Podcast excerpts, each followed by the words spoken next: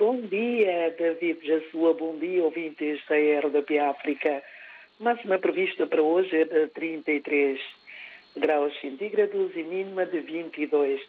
Nessas primeiras horas da manhã o tempo está fresquinho e também o calor parece que a temperatura está a diminuir pouco a pouco, porque se não fosse as mudanças climáticas, essa altura do ano já começa a se sentir um pouco frio. Não é frio como o vosso, né, obviamente, mas nas primeiras horas de manhã costuma estar um bocadinho mais fresco, dá para pôr um casaquinho, mas dada a ação do homem na natureza, agora continuamos com essa vaga de calor, mas nessas primeiras horas ainda está, está mais ou menos bem. Bom saber, bom saber. Exatamente, David. Em termos de atualidade, iniciamos a semana um pouco fraquinho, mas certamente que haverá mais coisas.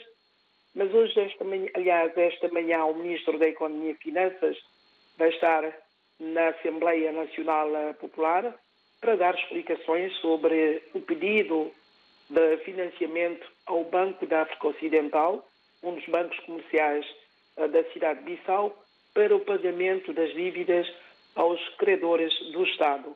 Na semana passada, os deputados, alguns deputados, sobretudo da bancada do MADEM G15, uh, fizeram a denúncia uh, deste pagamento. Então, esta situação provocou umas trocas de mimos na Assembleia Nacional Popular.